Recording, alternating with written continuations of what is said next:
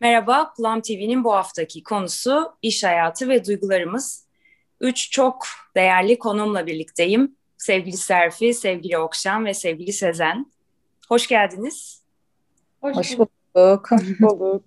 Sizlerle birlikte olmak çok güzel. Serfi ve Okşan benim çok değerli arkadaşlarım. Sezen'i de Okşan sayesinde tanımış oldum. İyi ki tanımış oldum.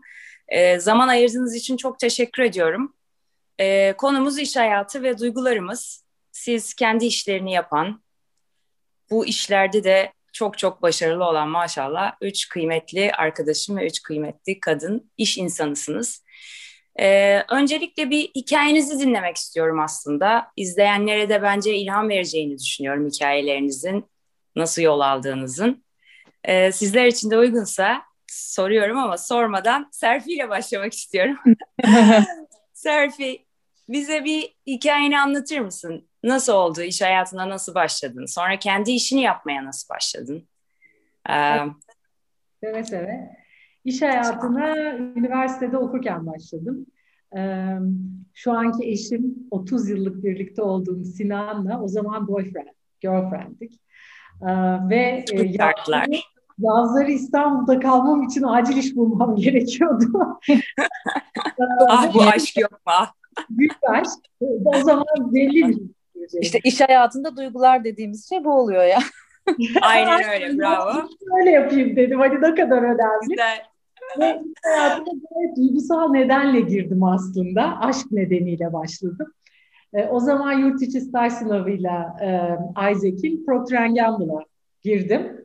E, o giriş o giriş. E, son sene üniversitede okurken de part-time çalıştım. Sonra toplam on altı yıl Procter and Gamble'da çalıştım. Türkiye, bütün bizim de bağlı olduğumuz Central East Europe, Middle East Afrika bölgesi, sonra Avrupa, en sonunda dört sene Kuzey Amerika'da iletişim marka konumlandırması ile ilgili bir departman vardı Procter and Gamble içinde.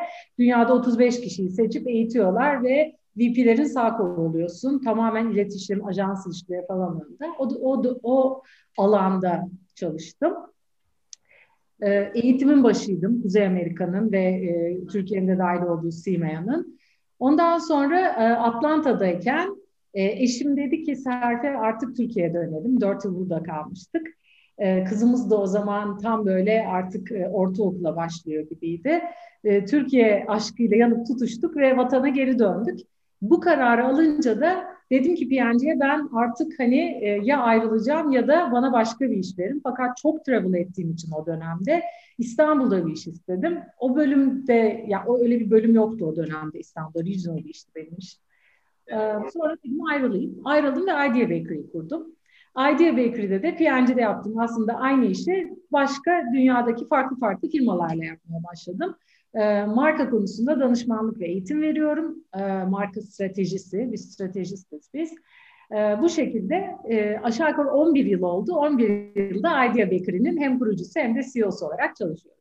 Muhteşem. Bayağı uzun zaman olmuş. Kurumsal hayatta da uzun süre çalışmışsın. Ben o kadar uzun olduğunu aslında bilmiyordum. on altı artı on bir işte. Çok evet. Yıl oldu. Yaşlandım. Bayağı olmuş. Peki hani çok kısaca diğer konuklarımıza geçmeden önce şeyi sormak istiyorum. Bu Idea Bakery'i kurmadan önce böyle hani insanın böyle içi gidip gelir ya. Evet. Sana böyle yol gösteren ha tamamdır dedirten bir an oldu mu veya hani evet tamam şimdi yapacağım ve eminim kendimden bütün korkularıma ve heyecanlarıma rağmen bunu yapacağım. Ya bence öyle bir şey pek olmuyor. Yani biraz diğer arkadaşlar da eminim anlatacaklar ama bir anda atlaman gerekiyor. Hani şey olur ya böyle çok tepede bir şeyde durursun, suya atlamaya çok korkarsın ve seni hiçbir şey hazırlamıyor aslında. Annelik de biraz böyle. Şimdi belki annelikten de biraz bahsederiz. Hani hazırım falan hepsi bence hikaye. Hiçbir zaman hazır olmuyorsun. Olunca hazır oluyorsun. Bende de öyle oldu. Yani dedim tamam ayrılacağım artık. Hatta dedim o ne güzel belki biraz dinlenirim falan filan. Bir arkadaş dedi ki hadi benim bir workshop'a ihtiyacım var. Daha şirketi kurmamıştım bile, kartım bile yoktu. Aa süper dedim, ne güzel hemen yapayım. Çünkü bir yandan da korkuyordum. Allah'ım şimdi işi bırakırım, iş bulabilir miyim falan. Ben hiç daha bir gün break almadan ayrılır ayrılmaz P and G'den ertesi hafta workshop run ettim. Kartım bile olmadan sonra oldu. Ya atlaman gerekiyor, onu gördüm. Ve o atlama da aslında bence çok duygularla ilgili, yani tam bu konuyla ilgili, çünkü çok cesur olman gerekiyor bence. Yani cesur olacaksın, diyorsun ki Allah'ım bunun sonu çok kötü de olabilir, çok iyi de olabilir, ama her zaman yine de benim içimde, ben çok optimist bir insanım. Yani sen de tanıyorsun, Okşan da çok iyi tanıyor. Her zaman hep şey vardır benim, olacak, bu iş olacak. Ve hep ona inanırım, hep pozitif duygularla yaklaşırım. Belki de o yüzden de çok da iyi oldu. Yani on bir yıldır da devam ediyoruz işte. Maşallah, ne kadar güzel. Ee, Sezen, şimdi sana vermek istiyorum sözü.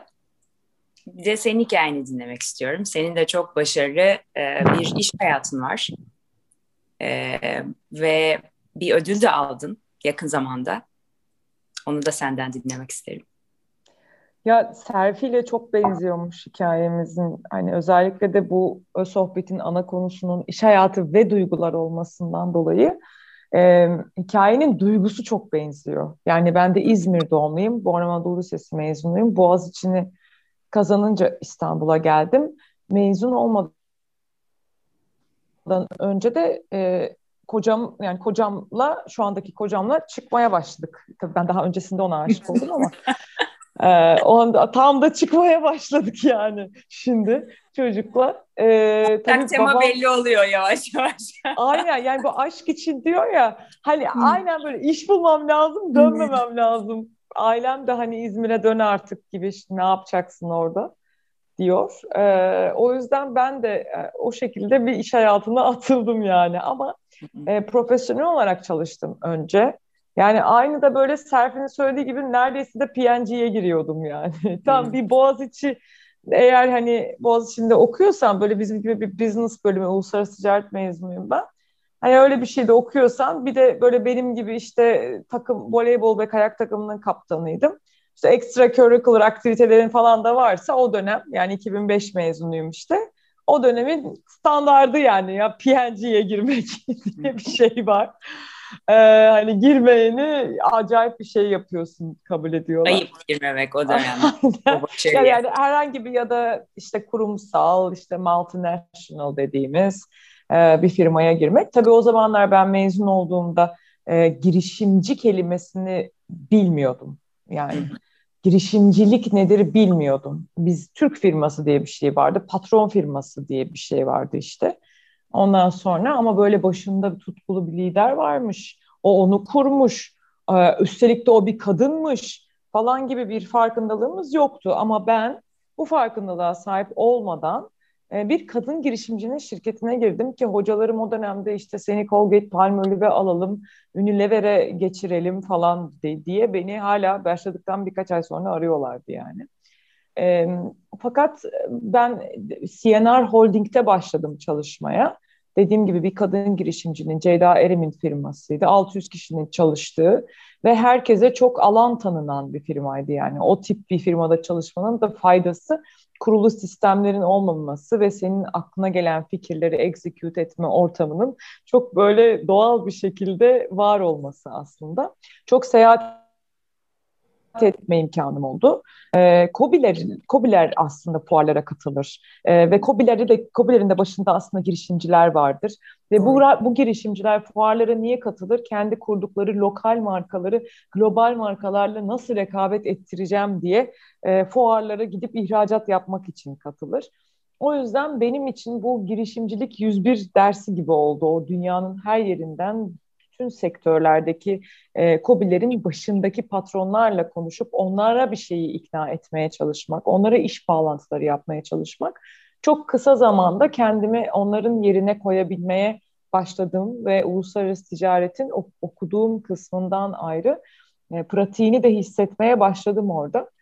Daha sonra da tabii iki bin sekizdeki Amerika'daki bence finansal krizden sonra bir e, yapısal bir değişim oldu global ekonomik konjonktürde diye düşünüyorum. İşte en büyük bankaların en iyi C E O'ları bir anda işlerden atıldı. Bir işte bir profesyonel çalışmanın bir karizması mı sarsıldı? Orada bir şey oldu yani kurumsallığa. E, ve ardından gelen işte o Steve Jobs gibi karakterlerin çıkması, filmler vesaire, farklı bir iş hayatı bakış açısı, paradigmalar shift etti diye düşünüyorum, bizim öğrendiğimiz paradigmalar en azından. Hmm. Ve Türkiye'ye girişimcilik ekosistemi geldi. E, böyle bir rüzgarla batıdan geldi. Tabii ben bunu geriye dönüp bakınca görüyorum. Yani o an içinde yaşarken vaa girişimcilik ekosistemi geliyor. E, ben de bir cesaretleniyorum falan gibi bir şeyi ama içinde yaşarken fark etmiyorsun. Muhtemelen bundan on yıl sonra e, bu, bu tip yerlerde konuşma yapanlar da bugünkü pandemi krizini hatırlayıp oradan yola çıktıkları hikayeleri anlatacaklardır diye düşünüyorum. Ben de işte o aldığım gazla Ee, iyi de bir ekip olarak eşimle, Uygar'la, o da Boğaziçi Bilgisayar Mühendisliği mezunu ve e, Philips'te çalıştı Amsterdam'da ilk işi olarak. E, dolayısıyla onun tüketici elektroniğinde bir background'u var. Benim de böyle ideolojik, işte Türkiye'de e-kitap diye bir şey çıktı, Amerika'da, Türkiye'de yok. Bu pazarda bunun için bir ihtiyaç var. E, ama tabii bu birazcık şey... bir klişe hikaye vardır ya, Afrika'ya gidiyor iki tane adam, işte diyorlar ki abi burada işte ayakkabı satacağız, öyle bir satacağız ki zengin olacağız falan. Öbürü diyor ki oğlum nasıl satacağız burada ayakkabı, burada kimse ayakkabı giymiyor. Öbürü diyor işte o yüzden diyor pazarda bir açık var. Bizim e-kitap işi de biraz öyleydi yani işte.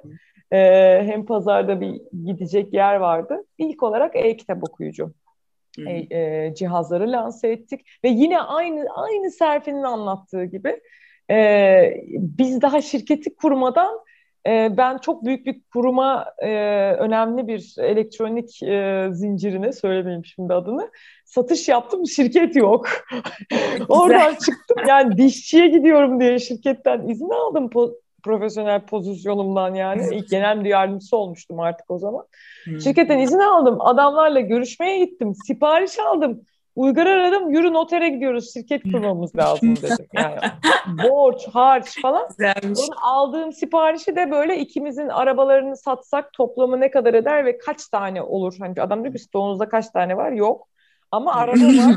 Arabayı satacağım, onu alacağım falan. Öyle hesaplayarak ilk e, adımı atmış olduk. Daha sonra da tablet bilgisayarlar, akıllı telefonlar, işte akıllı ev ürünleri, medikal cihazlar olarak Türkiye'nin en kapsamlı mobil teknoloji üreticisi olarak Reader markasıyla yolumuza devam ediyoruz on senedir. Evet, çok çok güzel güzel hikayeler. E, ortak tema aşk olarak devam etmekte. Okşan. Okşan'ın da öyle. öyle Okşan, evet. Okşan şimdi öyle aşk olmaz, böyle olur evet, diye. Evet, evet. Dinlerken bahsedeyim bari dedim yani. E, tabii artık yani ortak tema belli oldu. Evet. Bir işte kadın milleti böyle bir adamın aynen. peşinden. Aynen, aynen. Ee, o işin benim, esprisi tabii ki de. Okşancığım. De şöyle oldu. E, üniversiteyi bitirdim. Sigorta sektöründe başladım. Aslında benim böyle yakın çevrem de hep şey yaptı. Sigorta mı satacaksın? Saçmalama daha neler işte. O iş yapılır mı? Şöyle mi? Böyle mi? Ben böyle ilanlar görüyorum o zaman da şey yeni mezun olmuşum, iş mülakatı yapmayı çok seviyorum herkesin aksine. Şey diyorum yani boş oturuyorum şu an, gideyim bol bol iş mülakatı yapayım. Ne oluyor? İnsanlar ne iş yapıyor? Sektörler neler? Ne, nerede ne yapabilirim? Bakayım. Bir tane böyle güzel havalı bir iş ilanı gördüm ama şirketin adı yazmıyor. Ee, kendimce havalı buluyorum tabii. Zaten kaç tane iş ilanı görmüşüm. Bakıyorum Kariyer nokta net'te o zaman en kapsamlı şeyleri bulabiliyoruz.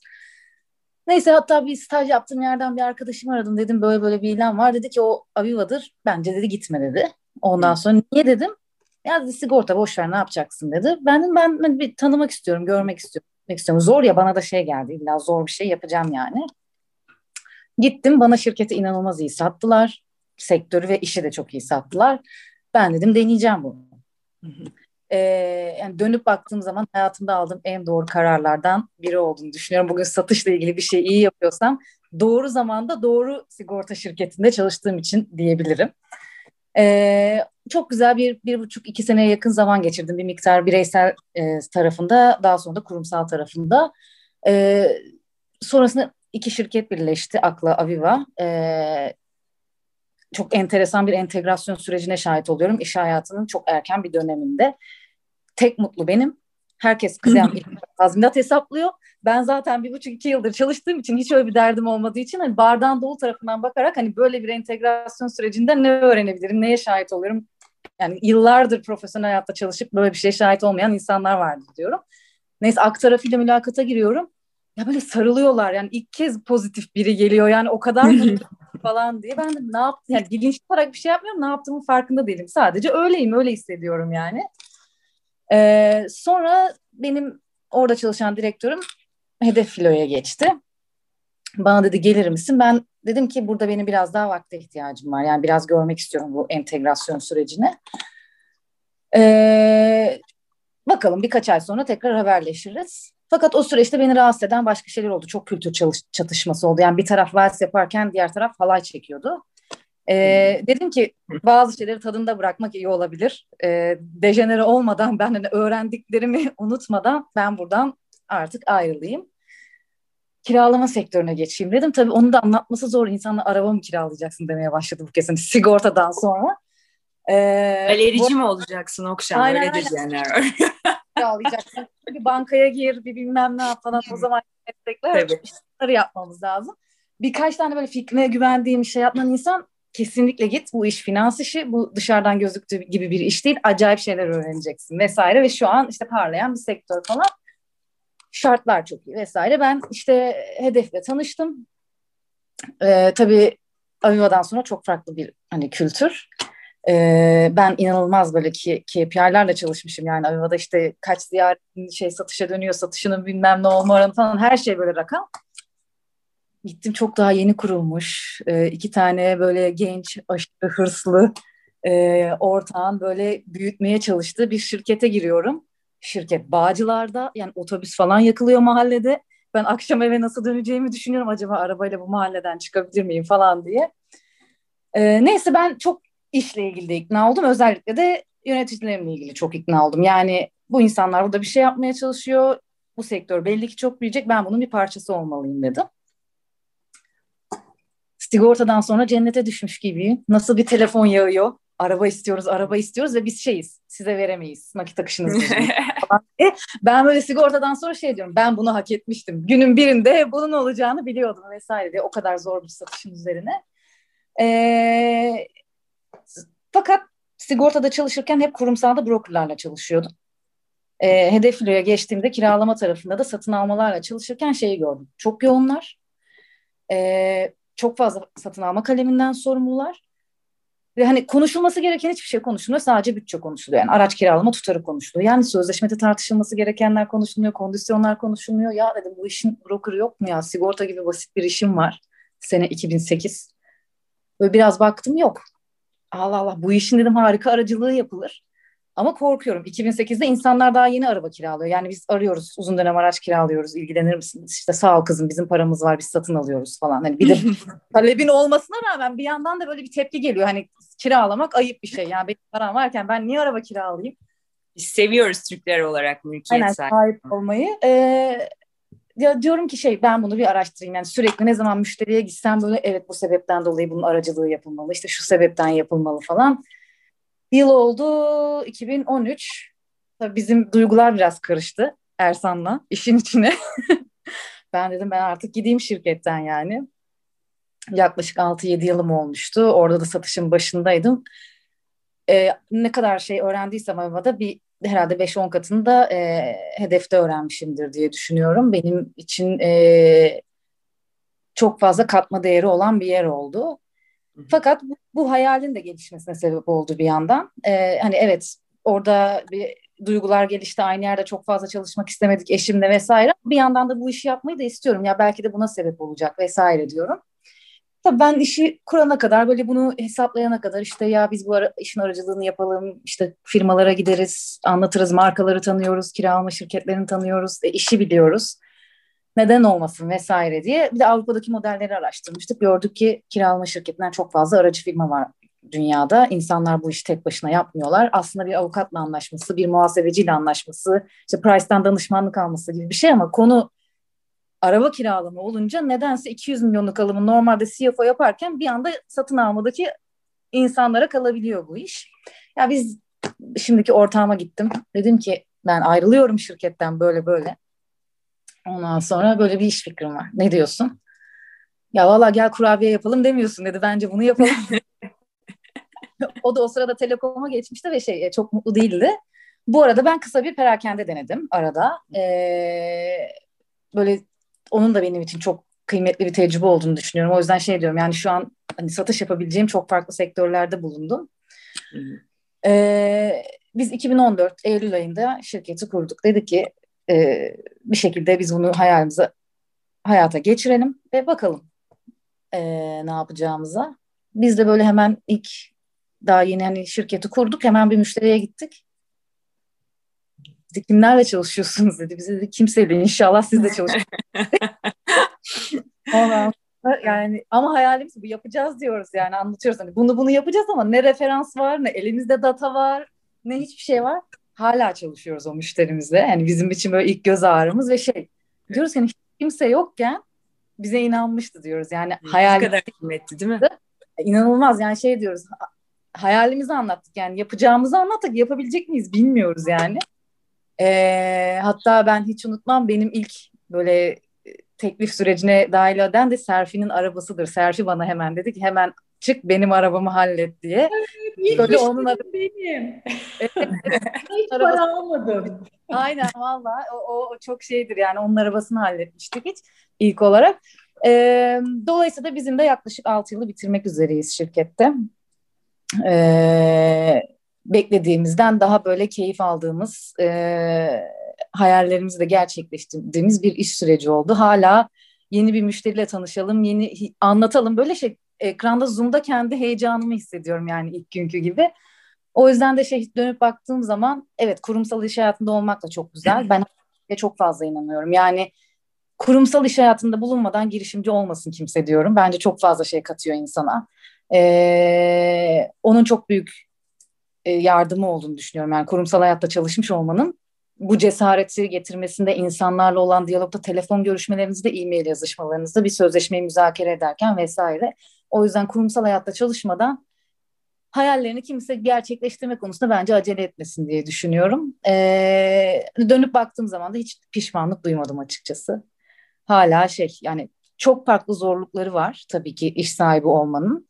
Ee, bazen insanlar şey diye görebiliyor tabii, işte geç kalkayım, işte tatilime kendim karar vereyim. İşte o öyle olmuyor, tatilde de çalışıyorsun.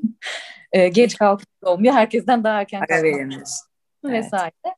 Ama hepsinin tadı ve yeri ayrı yani. İyi ki kurumsal hayatta da bulunmuşum, iyi ki bu hayalimi de ertelememişim.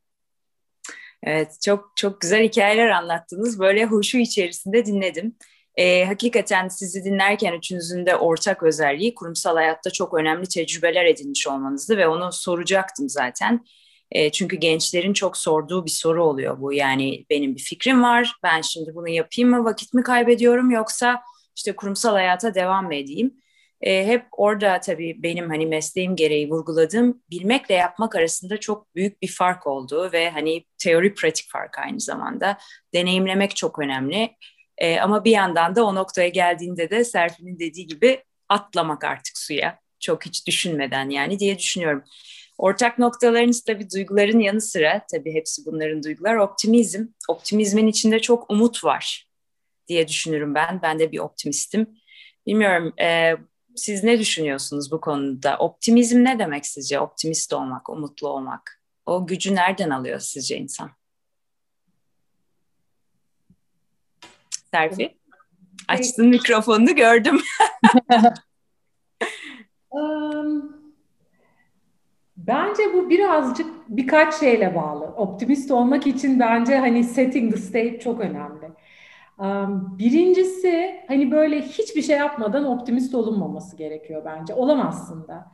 Ee, benim hatta bunun için üç tane şeyim var. Muhakkak olmazsa olmaz. Gençlere de çok önerdiğim. Birincisi, çok çalışacaksın. Yani ne iş olursa olsun yüzde yüzünü, hatta yüzde iki yüzünü vermen gerek. Hep şey derim kızıma da, ya şu dünyada herkes işini severek yapsa, tüm kalbiyle yapsa, yüzde yüzünü vererek yapsa, ne iş olursa olsun, ne kadar daha güzel bir dünya olurdu. Yani bir bu, gerçekten yüzde yüzünü, hatta iki yüzünü vererek yapmak.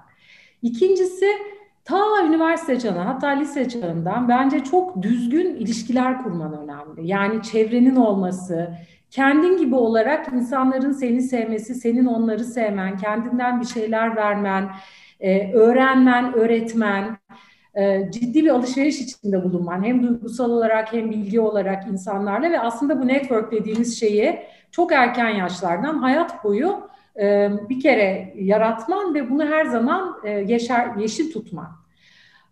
İkincisi, dolayısıyla çevren, network'ün, arkadaşların, çünkü onların omuzlarında bir yerlere her zaman çıkıyorsun. Üçüncüsü de evrenin sihrine inanmak. Çok duygusal bir şey aslında. Fakat ben buna çok ama çok inanıyorum. E, kalpten inandığında, bir ve ikiyi de yüzde yüz yaptığında, bazı şeyleri de bırakıp evrene, ben bunu istiyorum, bir şekilde olacak, buna da inanıyorum bütün kalbimle dediğinde, inanın şu ana kadar olmayan hiçbir şey olmadı. Bir ara iyice saçmalamıştım, şey falan diyordum, Çin'de iş yapmak istiyorum falan gibi şeyler hayal ediyordum. Hani oradan oradan oradan oradan bin tane connection'dan Çin'in en büyük araba markası, devletin sahip olduğu F A W diye, onların bütün arabalarının konumlandırmasını falan yaptık. Yani ne alaka hani baktığın zaman. Böyle içinden bir şeyi isteyeceksin. Hani bu işle ilgili bir şey söyledim ama her şeyle ilgili bu geçerli. Bunları yaptıktan sonra da ve yavaş yavaş bir şeyler olduktan sonra da inanıyorsun ve optimist oluyorsun ee, bir şekilde. Ee, ya o bakış açısı, o inanmak, evrenin gücüne inanmak ve kendi gücüne inanmak. Yani ben yüzde yüzümü yaptım, çevrem bana yüzde yüz destek oluyor bu işte. Ve evren de yüzde yüzünü veriyor bu işe dediğin zaman bence bu üçünün kombinasyonundan optimist olmamak gibi bir şey olamıyor diye düşünüyorum. Evet. Bir de çok... son bir şey daha söyleyeceğim bununla ilgili. Lütfen. Her challenge'ı, her karşılaştığın zorluğu muhakkak bir fırsata çevirmek. Bunu da kendime şimdi şey edindim. Çünkü son dönemlerde iş hayatında eminim sizler de karşılaştık. O kadar fazla zorlukla karşılaşmaya başladık ki. İşte mesela iki bin dokuzda Türkiye'ye geldim. Türkiye çok iyi, boom ediyor. Amerika batmış o zaman. İşte P and G'den ayrıldım. Harika işler yani, süper. Sonra Türkiye krize girdi. Dedim ki eyvah, ne yapacağız? Dedim ki tamam, Türkiye'de hiç iş yapmayacağız. Şimdi artık sırf yurt dışı yapacağız. Kızlar falan şok oldu. Bizim ekip sırf kızdı bu. Yani çok, hep öyle. Bu aralar ortağım erkek, erkeklikte. Nasıl olacak Serf falan dedim. Network memberlarımız yapacağız. Network memberlarıyla yapacağız bunu. Ondan sonra e, şimdi mesela Avrupa'da bir sürü şeyler oluyor. Ne yapacağız? Dedim her şeyi dijitale yapıyoruz şimdi. Hani bu sene yapmasak da olur hiçbir profit. Her şeyi şimdi dijitale yapacağız. Eğitimler mi eğitimler orada. Yani her önüne gelen şeyi, bunu aslında Allah bana bir sinyal yolluyor da bunu ben nasıl şeye çeviririm, fırsata çeviririm diye düşündüğün zaman da bence çok optimist yaklaşıyorsun olaylara. Hiçbir şey engel gibi görmüyorsun. Bunun içinde diyorsun benim için kesin iyi bir şey var. Bu da bende şeyde başladı. Ben e, otuz iki yaşında meme kanseri oldum ve ağır bir kanser dönemi geçirdim. Aynı dönemde de annem de kanserdi ve maalesef annemi kaybettik. E, yani çok, herhalde herkesin hayatında pek olmayacak bir şey yaşadım. Yani birlikte biz kemo olmaya falan gidiyorduk yani. Bayağı acıydı ve o zaman kızım üç yaşındaydı, düşünün. E, o dönemde mesela şeyi hatırlıyorum, yatağa yatardım, inanılmaz iyi arkadaşlarım, çevrem her gün bana, o zaman tabii internet internet çok az, her gün Facebook falan yok, yani öyle düşünün, Facebook bile yok, her gün bana eve şey yollarlardı, e, P and G'de toplarlardı dünyanın her yerinden, herkes biz bir e, kağıdın üstüne bir anısını, bir resim, bir şiir, bir bir şey yazardı.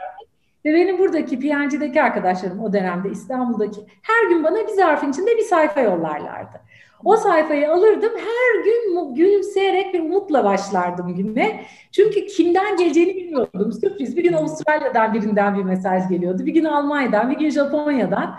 Ondan sonra ve o dönemde şeyi gördüm. Yani bazen hayatta hiçbir yolun yok. Optimist olmak zorundasın. Yani kızım var üç yaşında. İyi olacağım demek zorundasın. Annen ölse bile gözünün önünde. Yani hani ve o günden sonra da direkt hani o şey felsefe çok girdi hayatıma. Her challenge'ı pozitif görmeye çalış diye. Evet, ne kadar önemli. Bu aralar hani yani felsefe de okurken hani şeyin bir sözü var, Confucius'un.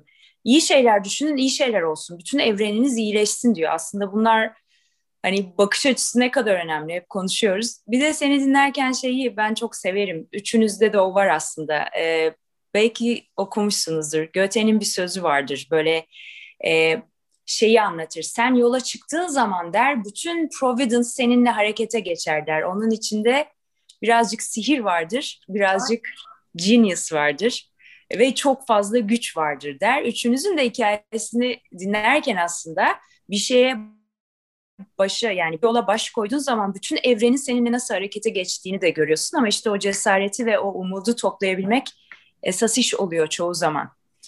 Ee, Sezen, sen eklemek istediğin veya söylemek istediğin bir şey var mı? Optimizm olabilir, cesaretten de bahsettiniz. İlle kategorize etmek zorunda değiliz. Hani cesaret de çok önemli. Yaptığınız işlerde cesaret de var tabii. Yani ne olacağını bilmeden aslında bir işe girmek var.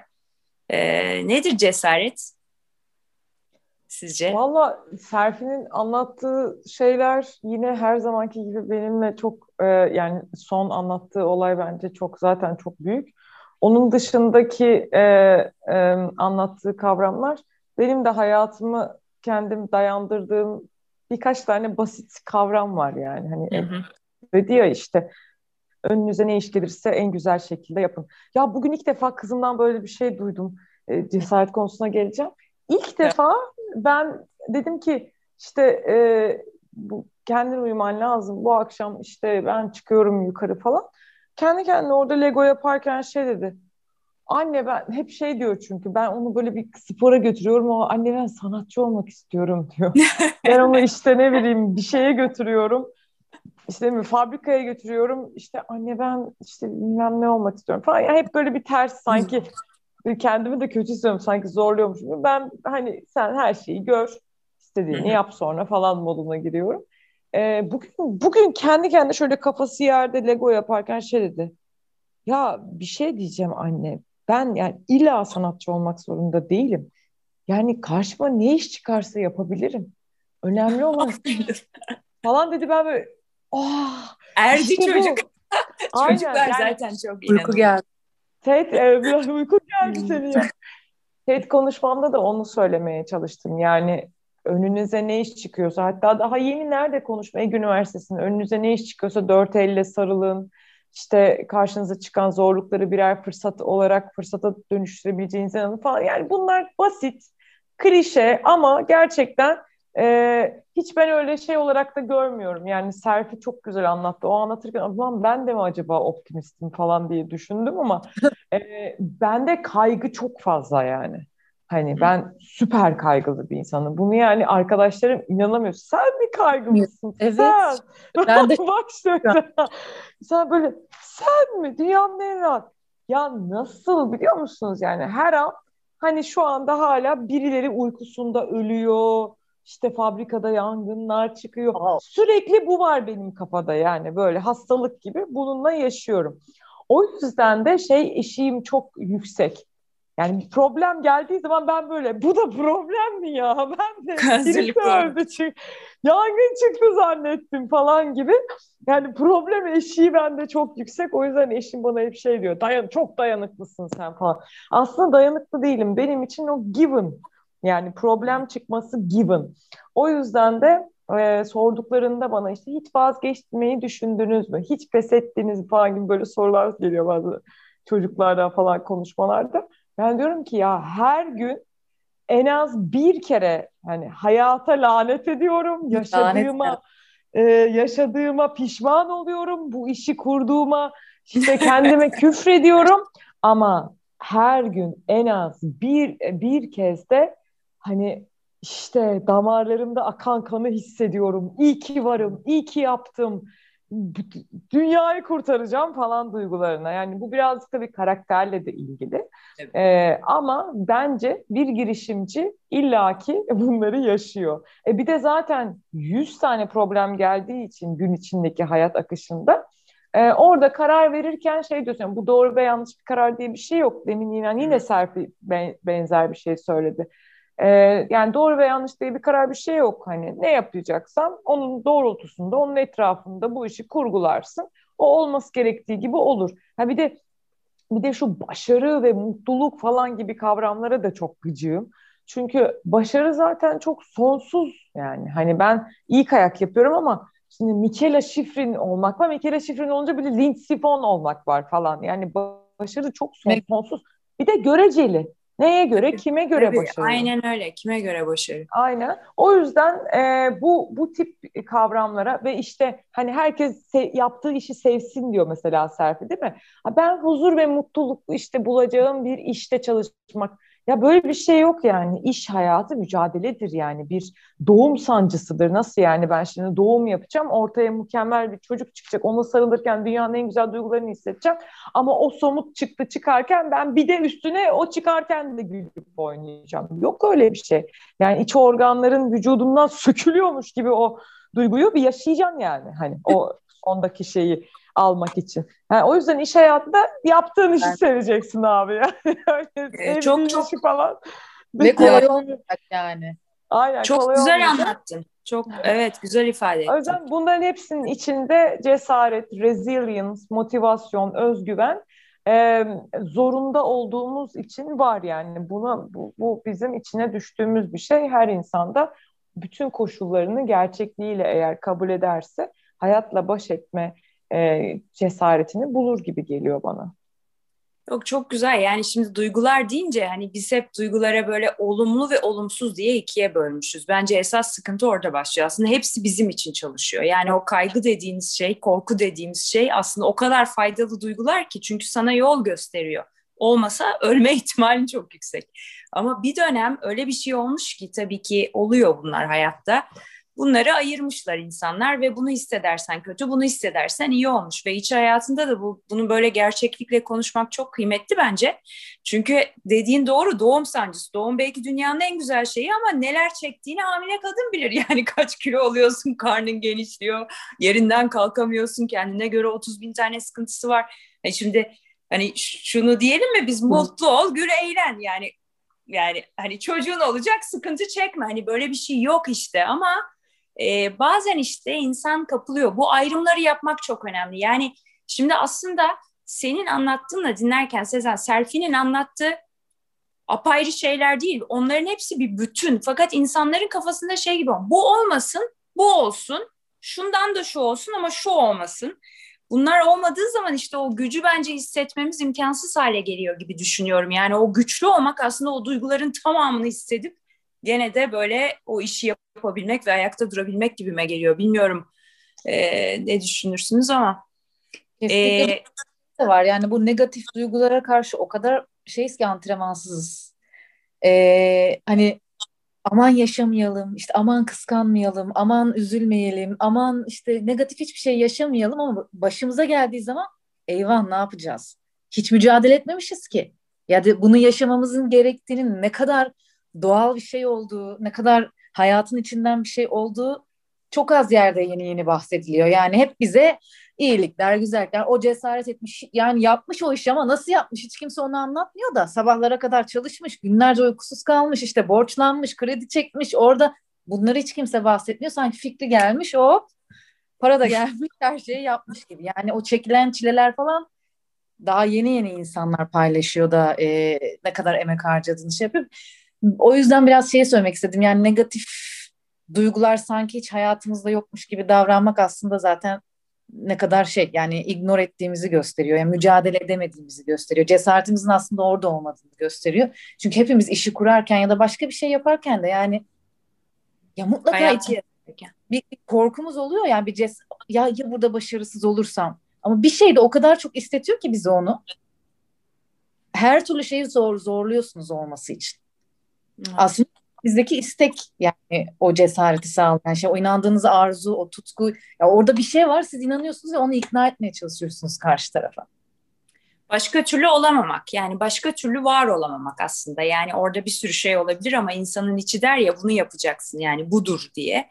Ee, onu da tabii e, bence onu duyar hale gelmek için de çok emek vermek gerekiyor diye düşünüyorum. Şimdi sizi dinlerken aklıma bir soru geldi. Iris Upwell diye bir kadın var, tam biliyorsunuzdur diye düşünüyorum. Bu kadın böyle yüz yaşında, acayip e, şık giyinen, işte niye, çok tatlı bir kadındır. Serfi, sen onun gibi olabilirsin ha. Benim de idolüm o, ileride onun gibi olmak istiyorum ama sende de o şeyi görüyorum yani. Enerjiyi ve şeyi. Öyle değil mi? O değil mi? Süper giyiniyor hala. Ee, işte çok tatlı bir hayat arkadaşı vardı. O vefat etti ama yaşıyor gayet güzel. Üretiyor hala falan. Müthiş bir kadın. Ee, aklıma o geldi nedense. Birçok örneği var tabii ki. Ee, siz mesela ileride, aradan zaman geçti. Biz bu güzel söyleşiyi çektik. Aradan seneler geçti. Ne bileyim Allah sağlıklı uzun ömürler versin. İşte ne ka- kaç sene geçmiş olsun? kırk sene geçmiş olsun. Nasıl hayal ediyorsunuz kendinizi? Ay çok güzel hayal ediyorum ben. Terfiyeceğim seni. Söyle, nasıl hayal ediyorsun? Ye beni. Şöyle hayal ediyorum. Eğitim vermeyi çok seviyorum. Yani en sevdiğim şeylerden bir tanesi hele ki yeni nesili eğitmek. Bizim zaten Idea Bakery'nin yaptığı işin yüzde ellisi de eğitim vermek şirketlerdeki pazarlamacılara ve ajanslara. Bir kere ben kendimi böyle bir yerde e, inşallah üniversitenin birinde hoca olarak düşünüyorum. Ideally bunun bir state üniversitesi olmasını istiyorum. Bilhassa çok da parası olmayan ve ihtiyacı olan e, çocuklara bunu vermek istiyorum. Hatta şimdi bununla ilgili biz Georgia State Üniversitesi ile başlıyoruz. Idea. Ne kadar güzel. E, oradaki e, yeni yaratıcı genç beyinleri desteklemek istiyorum. Stratejist ve yaratıcı beyinleri. Bir bu. A, ikincisi ben bu ara çok feci şekilde e, resim arta taktım kafayı. Bilhassa bu kripto arta çok feci taktım. E, dolayısıyla yani contemporary art'ı zaten çok seviyordum. Şimdi bu dijital art, kripto art bilhassa blockchain'e bağlı çıktı. Şeyi çok yani acaba bu art nerelere gidecek? Onu çok merak ediyorum. Hı. Kesin kendimi böyle çok art sibiri olarak görüyorum. Kesin böyle galerilerde, online galerilerde işte ve e, bu gençleri bilhassa yine hep gençleri desteklerken görüyorum. Mesela ben şey inşallah hani çok iyi olur durumum. Hiçbir zaman indirim yaptırmayayım, e, hepsine destek olayım. İşte o ya o benim hayalim bir şekilde hani onlara yaratıcılıklarını sunacakları platformları bir şekilde e, sağlayayım. Bunu çok istiyorum. İnşallah kızımla her gün en azından konuştuğum, gördüğüm, kocacığımın da her zaman yanı başımda olduğu bir kırk yıl sonra hayal ediyorum. Çok sağlıklı, sportif. Şimdi deli gibi spora başladık falan. kırktan sonra başladım spora bu arada. Okşan çok iyi bilir. Ondan sonra öyle bir hayal ediyorum yani bilmiyorum. Hani pek Idea Bakery mesela yok hiç hayalimde kırk yıl sonra. İşte onun meyveleri ama bunlar da öyle ben dinlerken öyle dinledim sanki yani veya o orada duruyor da hani bunlar da oluyormuş gibi. Keşke olsa da bir beş altı yıla gençlere böyle hep bir şeyler yapabilsem hani eğitsem, öğretsem, desteklesem hep onları istiyorum yani. Çok güzel. Bizim üçümüzün de personal trainer'ı aynı bu arada. Yani, ha, öyle mi? Süper. Evet öyle bir ortak yanımız var spor deyince şey yaptı. Onu beni da çağırsaydık buraya. Evet. Beni de Serfi ile o tanıştırmıştı bir keresinde. Evet doğru. Ee, evet harika bir kadın bayılacaksın falan. Kaç seferde tanıştırmak istiyordu zaten. Okşan'la da o, onun vasıtasıyla tanıştım zaten. Ondan sonra bugün şey diyor. Ya bugün çok çok iyi bir antrenman yaptık yani. Böyle inanamadım ya bu antrenmanı ben mi yaptım falan dedim. Yani bitmiştim. Bittiğimin üzerine yaptığımın yarısı kadar daha yaptım. Çok iyi hissettim Azak. Kendimi. Ama dedim ki böyle bir antrenmanlar yaparsam ben çok çabuk yaşlanacağım falan. on sene sonra dedi şöyle dedi sana hareketleri onun da böyle dalga geçmesi vardı ya. İşte on sene sonra sana işte oturacağım ve tek ayak üzerinde durma işte durabiliyor musun? Şimdi dengeni sağla falan böyle hareketler yapıyor, uyku taklit yapıyor falan. Ben on sene sonra konuştuk dersin. Yani Eren de on senemi öyle görüyor yani. Valla kırk sene sonra ben e, kırk sene sonra bile değil yani bir, çok yakın bir zamandan sonraki kırk sene de devam edecek şekilde Ee, hep zaten söylerdim yani benim de nasıl ben de çok meraklıyım contemporary art'a ama hiç dijitale doğru gitmesi değil çünkü ben hep babam da iş adamıydı annemin de babası iş adamıydı ee, kendim de uluslararası ticaret okudum sonra işte yine böyle bir iş kadının yanında çalıştım sonra kendim kendi şirketim falan ee, hep böyle işin ticari kısımlarında ben şeyim yani ee, hep ben varım işte Okşan gibi satışın başındaydım pazarımın başındaydım. Şu anda ben e, bir hayalimi gerçekleştiriyorum. Harvard Business School'a başladım. Owner President Management diye böyle on yıl boyunca kendi işinin başında duran entrepreneurlere açılan üç yıllık bir program var. Ve bir işte bir success story'nin olması lazım. Böyle kabul oranları yüzde dokuzlarda olan falan. Neyse ben ona e, girdim, başladım. İlk üniti yaptıktan sonra da Ee, Ağustos ayıydı. Yani Ağustos ayı boyunca yedi yirmi dört'ünü commit etmeni istiyorlar. Yoksun yani. İş, aile, uyku, muyku hiçbir şey yok. Orada Boston'da olman lazım zaten ama değilsin. Ama Boston'daymış gibi davranmak zorundasın. Bir saat bile e, devamsızlık yapamıyorsun falan. Psikopat bir program. U- uyuyamıyorsun. Yani uykunun arasında okuman lazım. Her gün iki yüz elli sayfa okuma veriyor. Bir gün önce veriyor falan yani. Bayağı çılgın bir program. Neyse bu program e, beni transform etti e, ve ben e, Ağustos'un yani bir gün önce bu programdan şu moddaydım. E, Manisa sahili Teknos'a yalnız ürün gitmemiş, şu anda müşteri e, kasada bekliyor falan gibi bir durumdan Ağustos, e, şey, Eylül bir itibariyle e, satıştan ve pazarlamadan sorumlu birer tane benden iki kat daha fazla tecrübeli yönetim kurulu üyesi şirkete katıldı. Transition Eylül, Ekim, Kasım'da oldu. Aralık'ta tamamen bıraktım. Ocak iki bin yirmi bir'de de e, Sustainability ve Innovation'dan sorumlu, e, sürdürülebilirlik ve inovasyondan sorumlu yönetim kurulu üyesi olarak hayatıma devam Güzel. ediyorum. E, üç yıl sonradan başlayarak sonrasındaki kırk yılda da kendimi tamamen e, toprağa, doğaya, ekolojik tarıma, döngüsel tasarıma e, hizmet ederken görüyorum. Ne, ne nasıl olacak bilmiyorum ama bir yer aldım yani. Bir yer aldım böyle imarı mimarı olmayan böyle çorakta bir arazi ama işte böyle Karakaya'da çok mistik olduğuna inandığım e, topraklarda, e, Bodrum'da bir yer aldım. Böyle orada bir şey yapacağım. Zaten yapmam için yani oraya şimdi başlasam beş yılda falan tamamlanır yapacağım şey. Hindistan'dan bir misafir getirdim. Yani restriction'lara rağmen gelebildi. Ee, birkaç Türkiye'de yerle görüşüyorum. Birkaç örneği var falan. Bu şekilde bir şey yapıyor olacağım ben böyle toprakla, doğayla, e, kendi enerjisini, kendi suyunu üreten bir yapıyla, belki insanların gelip kalabildikleri m- ekolojik tarımla örülü bir e, hayat, bohem bir hayat planlıyorum kendime. Çok güzel. Bugün on iki Nisan, on dokuz Nisan Cuma günü iklim krizi çıkacak Plum T V'de. Belki izlersiniz. Üç tane Hı-hı. çok bu konularda emek veren kişiyle çektik onu da. Ah, süper. Ee, devamı gelirse seni de davet ederiz gene Sezen. Çok önemli. Evet. Bir, çok çok yakın bir arkadaşım da Yuvam Dünya diye bir şey kurdu, dernek kurdu. Ee, tabii ben bugüne kadar hep business yani işte Bilişim Sanayicileri Derneği'ndeyim, Kadın Girişimciler Derneği'nde yönetim kurulu üyesiyim, İstanbul Ekonomi Zirvesi'ndeyim falan. Filantropik şeylerim bu e, çerçevede devam ediyor yani. E, ama e, işte bir, dediğim gibi iki üç sene sonra ben de Kıvılcım e, Koca Bıyık yaptı o, o derneği de ben de acayip oradan doğru takip ediyorum. Apostol'un Vadif Ee, şeylerini, bültenlerini takip ediyorum. Çok şeyim yani bu konuda okuyorum. Ha bu evet. arada bu kırk yıl sonraki hayatımda, yani üç yıl sonra başlayacak olan kırk yıllık kırk yıl hayatımda da hayatımda da yani çok oku, zaten o Reader'ın kuruluşu da o yani okumakla ilgili, şeyle ilgili. Ya geçen gün kapıdan bir çıktım. Ee, bir tane adamı gördüm. Arabadan indim. Siz benim en sevdiğim yazarsınız falan diyorum. Adam diyor ki yani hani ben o kadar ünlü biri değilim yani. ama ama ben sizi Radikal'den beri Kafa Dergisi'nde falan. Yani siz ok- çok okuyan bir insansınız herhalde. Yani dedi adam böyle.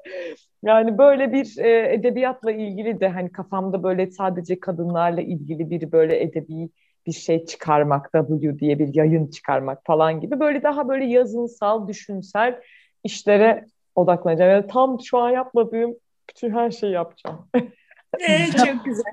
Çok güzel. Neler varmış? İyi ki sormuşum ben bu soruya. Serfi'den çıktı Sezen'den. Okşancığım? Ya sen şimdi böyle kırk yıl deyince önce bana şey geldi. Çok uzakmış gibi. Uzak geldi değil mi? Sonra şimdi pandemiyi düşünüyorum. Geçen sene bu pandemide eve kapanırken iki hafta sonra, iki haftalık bir hikaye gibiydi. Yani böyle evet. iki hafta sonra gideriz. Canım kuaförü önemli değil falan diyordum. Yani bir iki haftadan bir şey olmaz. Yani geldiğimiz noktaya bakınca da belki senin dediğin gibi dönüp bu videoya baktığımızda hatırlıyor musunuz? İşte kırk yılı konuşacağız. Yani İnşallah. Ne yapıyor olarak hayal ediyorum kendimi? Ben satışın çok farklı organizasyonlarında çalıştım. İşte sigortada, perakende, işte leasingde. satış organizasyonları yönetmeyi, insanları böyle hedefe koşturmayı, bunları gönülden yapmalarını sağlamayı çok seviyorum. İnsan ilişkilerini çok seviyorum. Müşterilerle görüşüp böyle ikna etmeyi, böyle aynı işi yapan farklı bir sürü insandan farklı bir yere oturtmayı kendimi çok seviyorum. Yani mutlaka bir şey farklı yapmalıyım, ayrı yapmalıyım. Bir gün oturdum düşündüm ya ben ne yapmayı seviyorum? Niye hani bu işi böyle bu kadar seviyorum? Ben galiba insanları mutlu etmeyi çok seviyorum. Hmm. Yani onlara kendini özel hissettirmeyi, bir şeyi farklı yapmayı, teklifiniz ektedir diye bir şey göndermem ben mesela asla. Yani hani hiç tahammül edemediğim bir şeydir o benim. Yani böyle teklifiniz ektedir ne demek? Attachment'ı görmüyor mu adam? Hani hiç mi yazacak bir şeyin yok vesaire diye. O yüzden böyle şeydim yani hani normalde satışta da çalışırken mesela bir şeyi gönderirken ya siz aynı şirkette çalışmıyor musunuz? Bu teklif niye bu kadar farklı geldi falan diye dönerlerdi. O yüzden ben böyle şey hayal ediyorum. Yani yine şirket bende de yok e, Serfi. Ama şey var yani illa bir satış organizasyonuna bu danışmanlık yapıyor olmak var.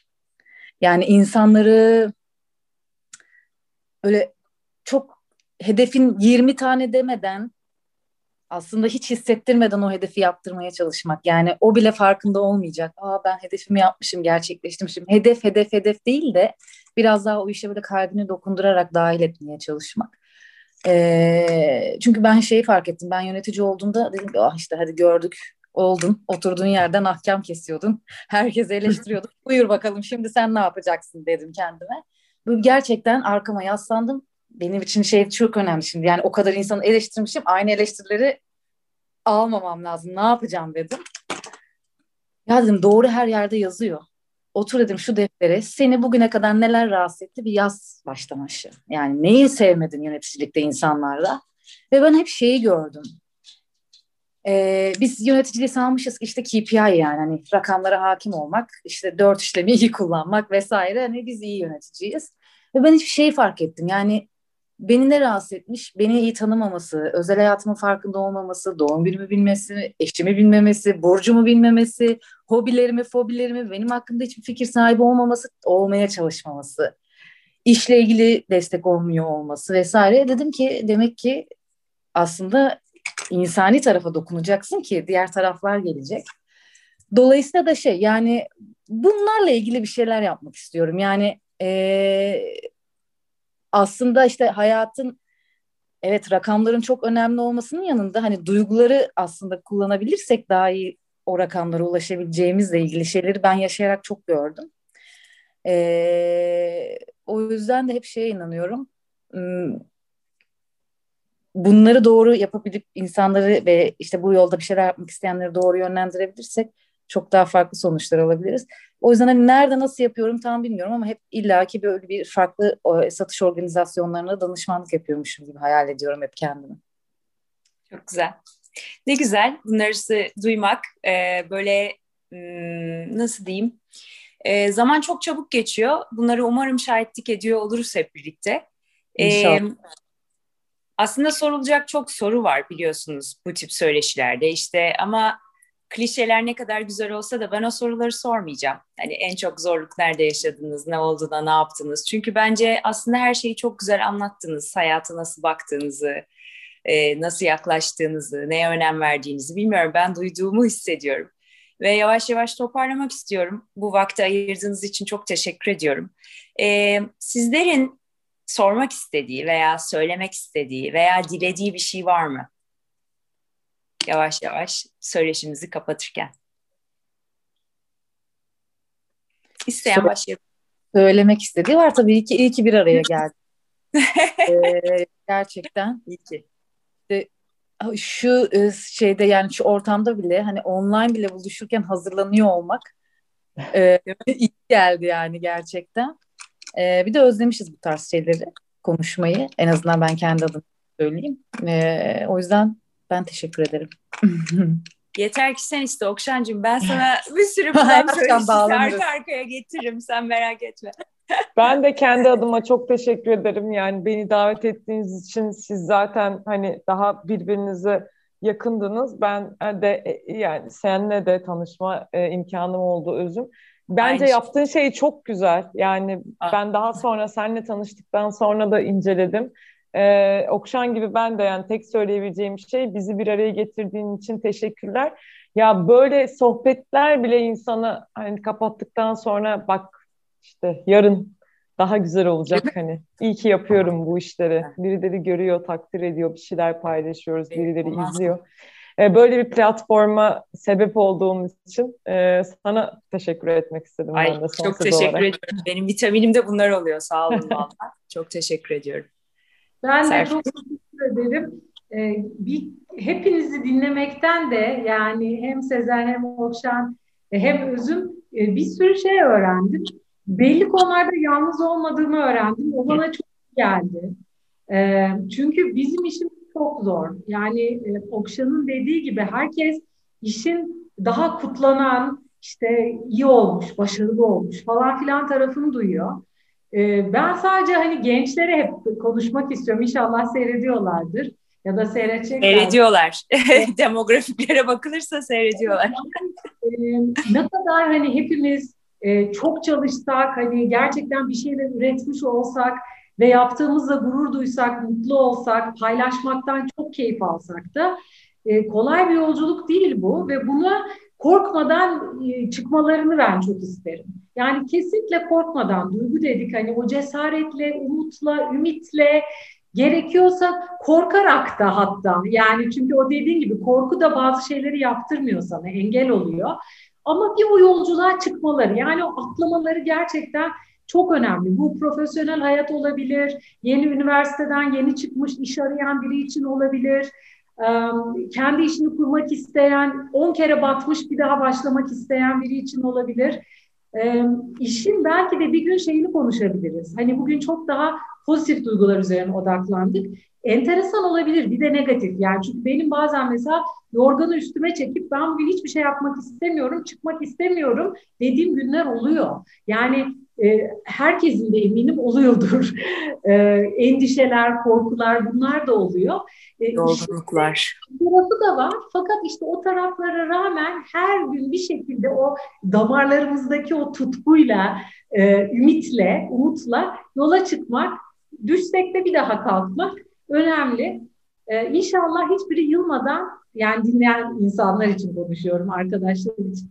Ee, deneyimlerler bunu. Çünkü deneyimleden hiçbir zaman bilemiyorsun deneyimlemeden ve bu evet. Sözü paylaşma imkanı verdiğin için bir, hem birbirimizle hem de başkalarıyla e, ve senin de aradaki çok kıymetli katkıların için çok teşekkür ederim. Ah, utandım. Mahcup oldum. Ben çok teşekkür ediyorum. Sağ olun. Serfi, e, kalbime okudun. Tam sen konuşurken bir yandan dinlemeye, bir yandan da ben bu grupla mutlaka bir şey daha konuşmalıyım diye içimden böyle geçiyordu. Hani bu çünkü çok önemli ve içten şeyler paylaşıyorsunuz. Dediğin öneri çok güzel, çok isterim. E, çünkü bu da bir gerçek. Yani zaten dedik hani duygular var. Yani bunun olumlusu olumsuzu değil. Sadece bazen zorlandığımız, bazen yerden biraz havalandığımız.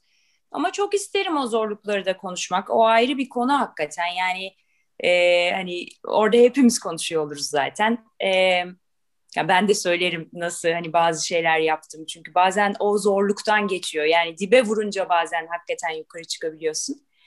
E, çok çok çok iyi geldi bana bu söyleşi de. Umarım izleyenler de hem birazcık böyle umutlanmışlardır, biraz havalanmışlardır, e, yüzlerine bir gülümseme oturtabilmişizdir. Gençlere de ilham kaynağı olabilmiş olduğumuzu ümit ediyorum. Burada benimle, bizimle olduğunuz için çok çok teşekkür ediyorum sizlere. Zaman ayırdığınız için e, nice güzel söyleşilerde buluşmak üzere diyorum. Allah'a ısmarladık. Bye bye, görüşürüz. Teşekkürler.